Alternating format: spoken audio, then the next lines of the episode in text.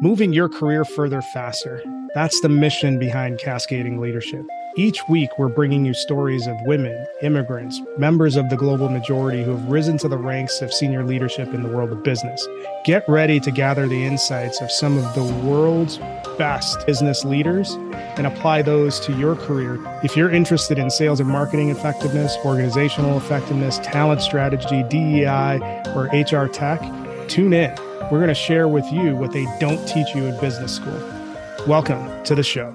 Previously on Cascading Leadership. This is no longer a pure AI problem. This is actually a messier problem. How do we actually bring up and lift up all these frontline folks that are small businesses, local nonprofits, religious organizations, even the role of like government services. How do we bring that perspective? So that is a big part of what we do. And now the conclusion of our conversation with Phil Chow of Humanitas and how AI can be used to make a more inclusive internet. We build free middleware tools to bring online nonprofits that we are trying to incentivize them to be more digital than they are now. So my, my target in the nonprofit space is usually the junior person in the accounting operations team of many of these organizations are struggling, juggling between the 30 or 40 off the shelf tools that they're using and how all these different data sources can talk to each other. So that's one part, just building a infrastructure for them to be no code, very simple to so that they have more of a delightful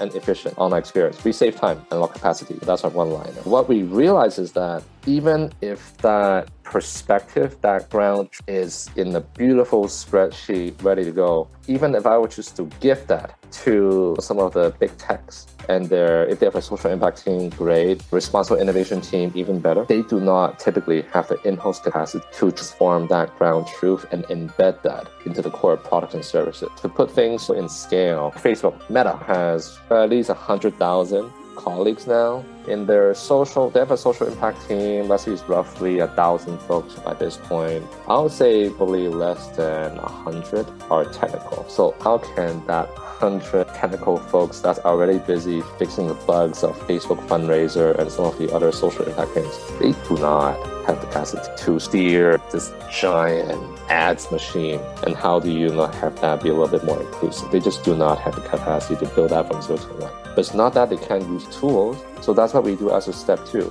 We transform that insights into a way that's developer friendly so that can be plugged in. So yeah, clean up data and then package it as pre-trained models. That's what we do. And what I mean model is that a bunch of different data sources out there. Currently, the algorithms are really powered by two buckets of data, social media and e-commerce data. These data become bundles of like pre-trained models. Like Google search algorithm, I think triggers like 200 models to mm-hmm. get the results that you need. Maybe for banking solutions, a little bit different.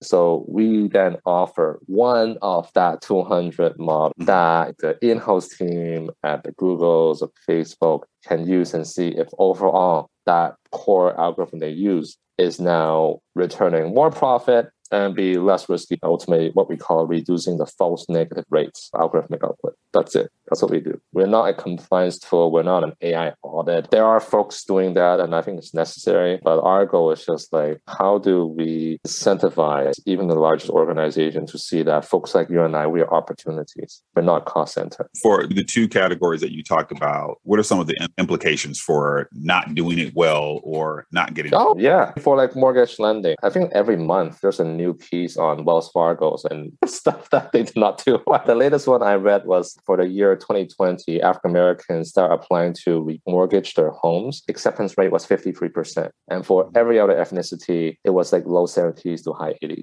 That is, that's the state of where things are at right now. There's another study done that was uh, done by, uh, I think, U Chicago and a Stanford GSB professor. But the whole premise there was that if a young black mom was to apply for a mortgage loan for the first time, her rejection rate, keeping all the factors constant, goes up by 40 to 250%, depending on account. And this is just isolating for the fact that this person was black. In a way, is that you can quantify racism and sexism in many of these algorithmic decisions. And so that's what we're trying to do. We're saying that can we reduce that variance? This what we do can't solve everything. If you really want an algorithm to provide the best optimal decision for a person, you have to know more about that person. The thing is, to the example, my mom uses her credit card once a month. There's no way to know more about her. And even if there are tools to indirectly learn and spy on my mom, I just don't think that from a moral standpoint, even just more pragmatically, a marketing standpoint, I don't think even the big oil and their PR team can spin that in a positive way. But anyways, my whole take is we just assume more individual data of low income and BIPOC people is no touch. Like whatever banks already have of that user, that's one thing. Whatever is already reflective in FICO, that's we just assume that as true. But how do we complement that perspective with something a little bit more aggregated across the community? How are mm-hmm. different pieces of the community interacting with each other? And can we provide that perspective to these as one of the many models? You share with the audience that when you talk about such a huge variance of 40 to 200%, yeah. what are the data points that the algorithms are pulling from yeah. to come up with that sort of a profile that is vast as the word yeah so there have been a couple control tests that was done on this uh, but if you just type in like 4250 and black my mortgage loan gsb you can probably find some academic research on that but mm-hmm. the reason behind that is that the fico score which is something that's very much anchored to not just individuals access to credit in the us but our online entity it's not nuanced if you pay your credit card bill late two weeks ago and two years ago, it's the same weighting. It does not adjust for time. So there are a lot of like small things like that. It penalizes you as a person. Or that if I'm a bank and that most of the customers that we have are in some of the higher income major zip codes, if once in a while I get an applicant from a zip code that we typically don't work with, they don't have enough information to assess whether this is something that should be valid or not. So again, by default, if they don't know enough, the answer is. So that's generally what's happening right now. If the algorithm deems that I just don't know enough about this applicant, it's safer for them to say no than risk mm-hmm. saying yes. I have a couple of, of follow-up questions and they're sure. completely different from one from the other. So as far as the not-for-profits that you're working with, yes. Do they understand the opportunity that you're providing them and what's been the traction around your deployment? When we started this program, just truth be told, I was so nervous about sharing the bigger story with the nonprofit community. Because I read the news, right? There's Theranos, and just every week there's some new scammer or charlatan that's out there. And that historically, the tech community, we have not done a good job in terms of truly providing tools that can be useful. It's one thing to be like, I can make my software free all you have to do is change entirely how you do things so that you can use my free tools. I was very nervous, but I remember that one of these conversations I had with a New York nonprofit, the team, and we talked with them already. We showed them a demo of what we do. And the lead, the president of that, like, Philip, this is amazing. It's free. We know we love it. What's the catch? What's in it for you? Why are you doing this? Until that point, we just focus on that nonprofit narrative. And this is the value proposition of what we can provide them a, a way to save time, unlock capacity for their operations, accounting, and junior in development. Right. With the New York nonprofit, I was nervous because that was the first time nonprofit explicitly asks, okay, this is an amazing tool, awesome that it's free, but what's the agenda? How do you guys benefit from this relationship with that New York nonprofit? And that was the first time I was very uncomfortable, but I shared a bigger picture. It's like, look, this is my fight. This is the bigger picture of what we see that's happening right now. And we think that a more online civil society can help to counteract this increasingly racist and sexist internet. And I remember after I, I said that, the president of the nonprofit, she got quiet for one or two seconds. And she's Phil, that's wonderful. You should tell people that. It's a good thing. I may not know fully how you do it, but if that's the direction you want to take it, that's great. And yeah, so I would say that one thing that, and maybe this is just my as like a Asian Canadian, I've been told to keep my head down my whole life, or just really sharing what I think and what I believe in. I'm still working on that. Is to be on the premise that there are people like you, like Jim, out there that really believe that, hey, we have to work together in solidarity to build something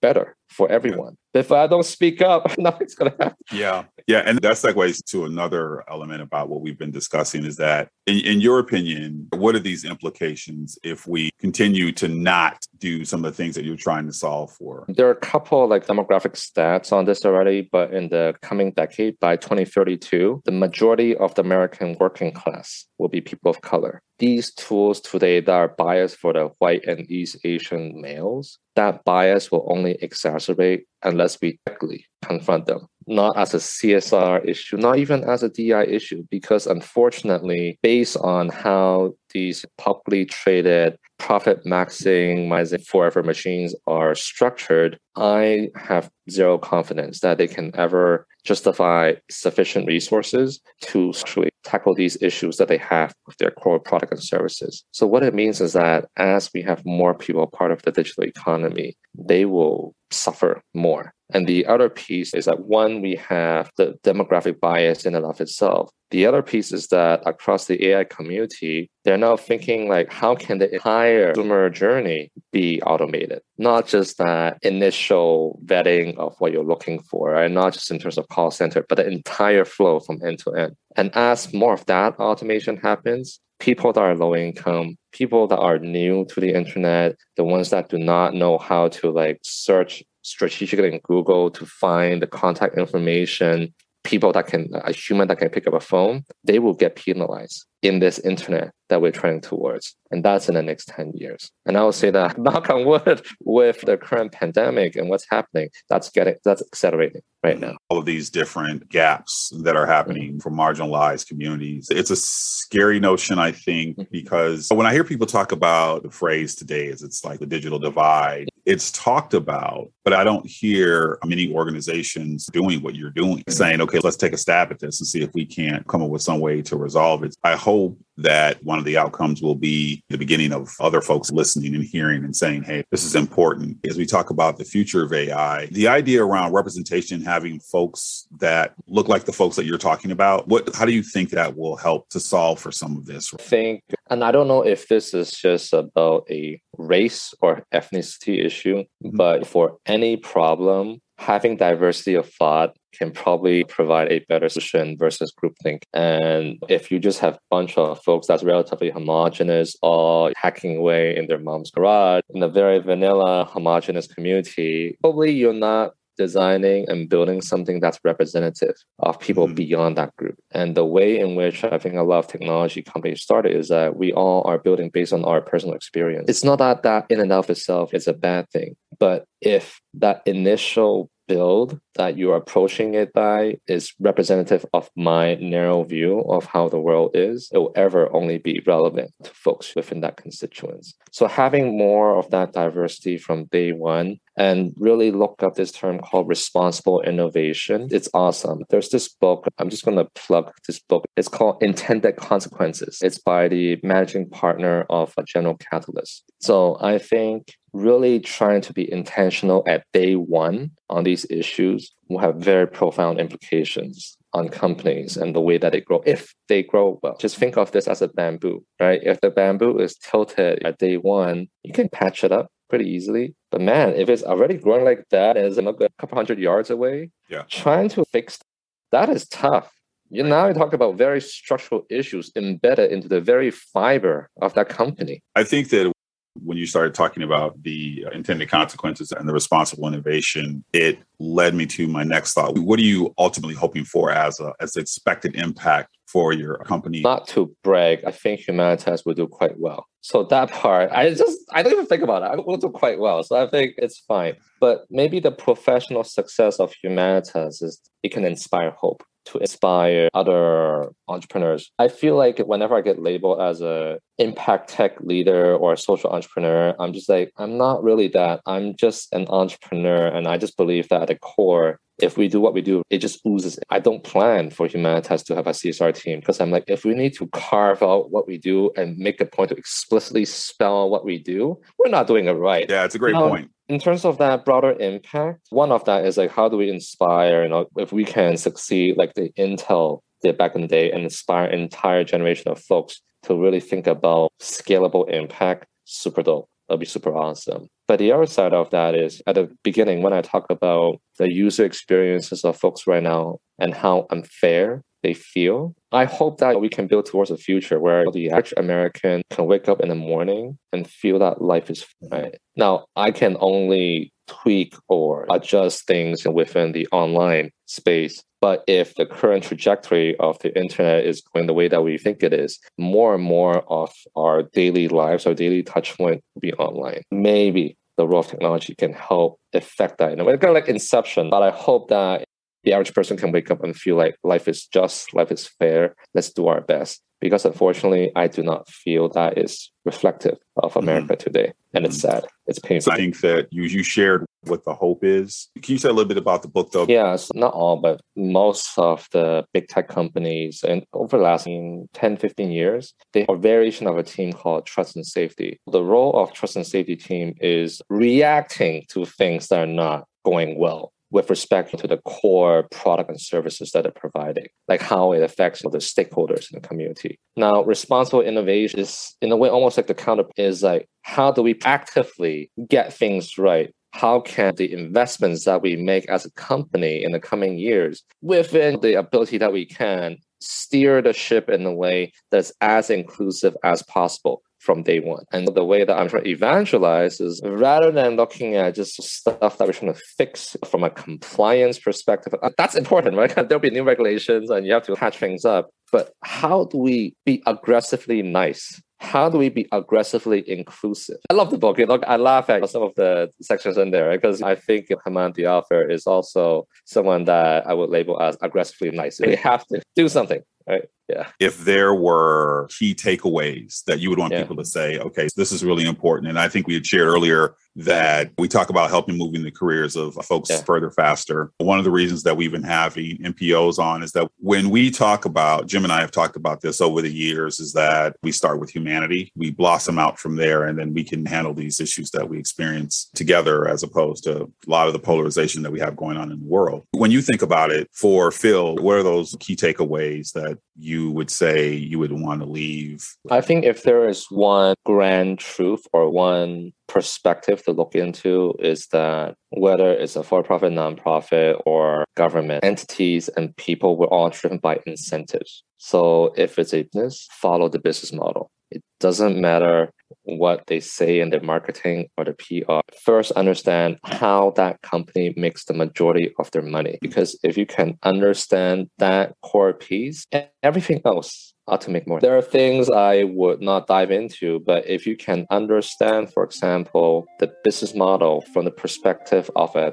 ad on Facebook, you can see why it's so difficult in some circumstances to maybe I said too much already. That's the thing, right? If you truly understand how incentive structure works and what motivates these organizations to do more of what they do, things that may seem illogical will make a lot more sense. And it's the same thing of what we see in nonprofits. A nonprofit with a very diverse set of donors, they operate very differently from those that have a handful of supporters, even if they are programmatically doing the same thing. Because that power dynamic is a little bit different, governance structure is a little bit different. There's no one size fits all solution. Once you get in the habit of first and foremost understanding how incentives work, that's the mindset I take anyways whenever I evaluate a potential partnership or folks that we should be working with or explore a customer or like a client relationship if they're like a nonprofit that we may consider providing our services with. Awesome. Phil, thank you. I truly believe that the show will be one that's going to be a big hit for us. My hope is that we will have an opportunity to have you back on because I, we talked about this earlier that I think that there's a lot to cover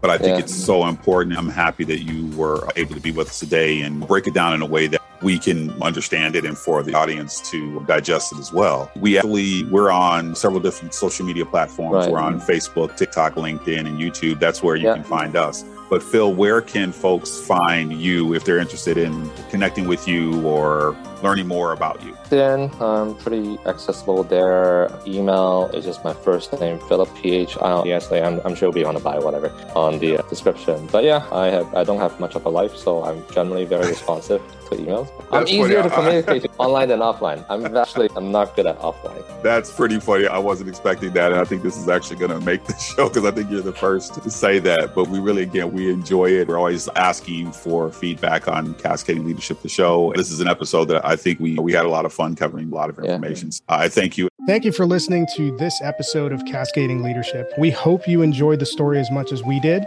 Make sure you subscribe to our show on your favorite podcast player. Follow us on YouTube, TikTok, LinkedIn, Twitter, and Facebook. Leave us a review. Tell a friend. If you're interested in sponsoring the show, reach out to me at jim at cascadingleadership.com. Tune in next time for another great episode that will help you move your career further faster.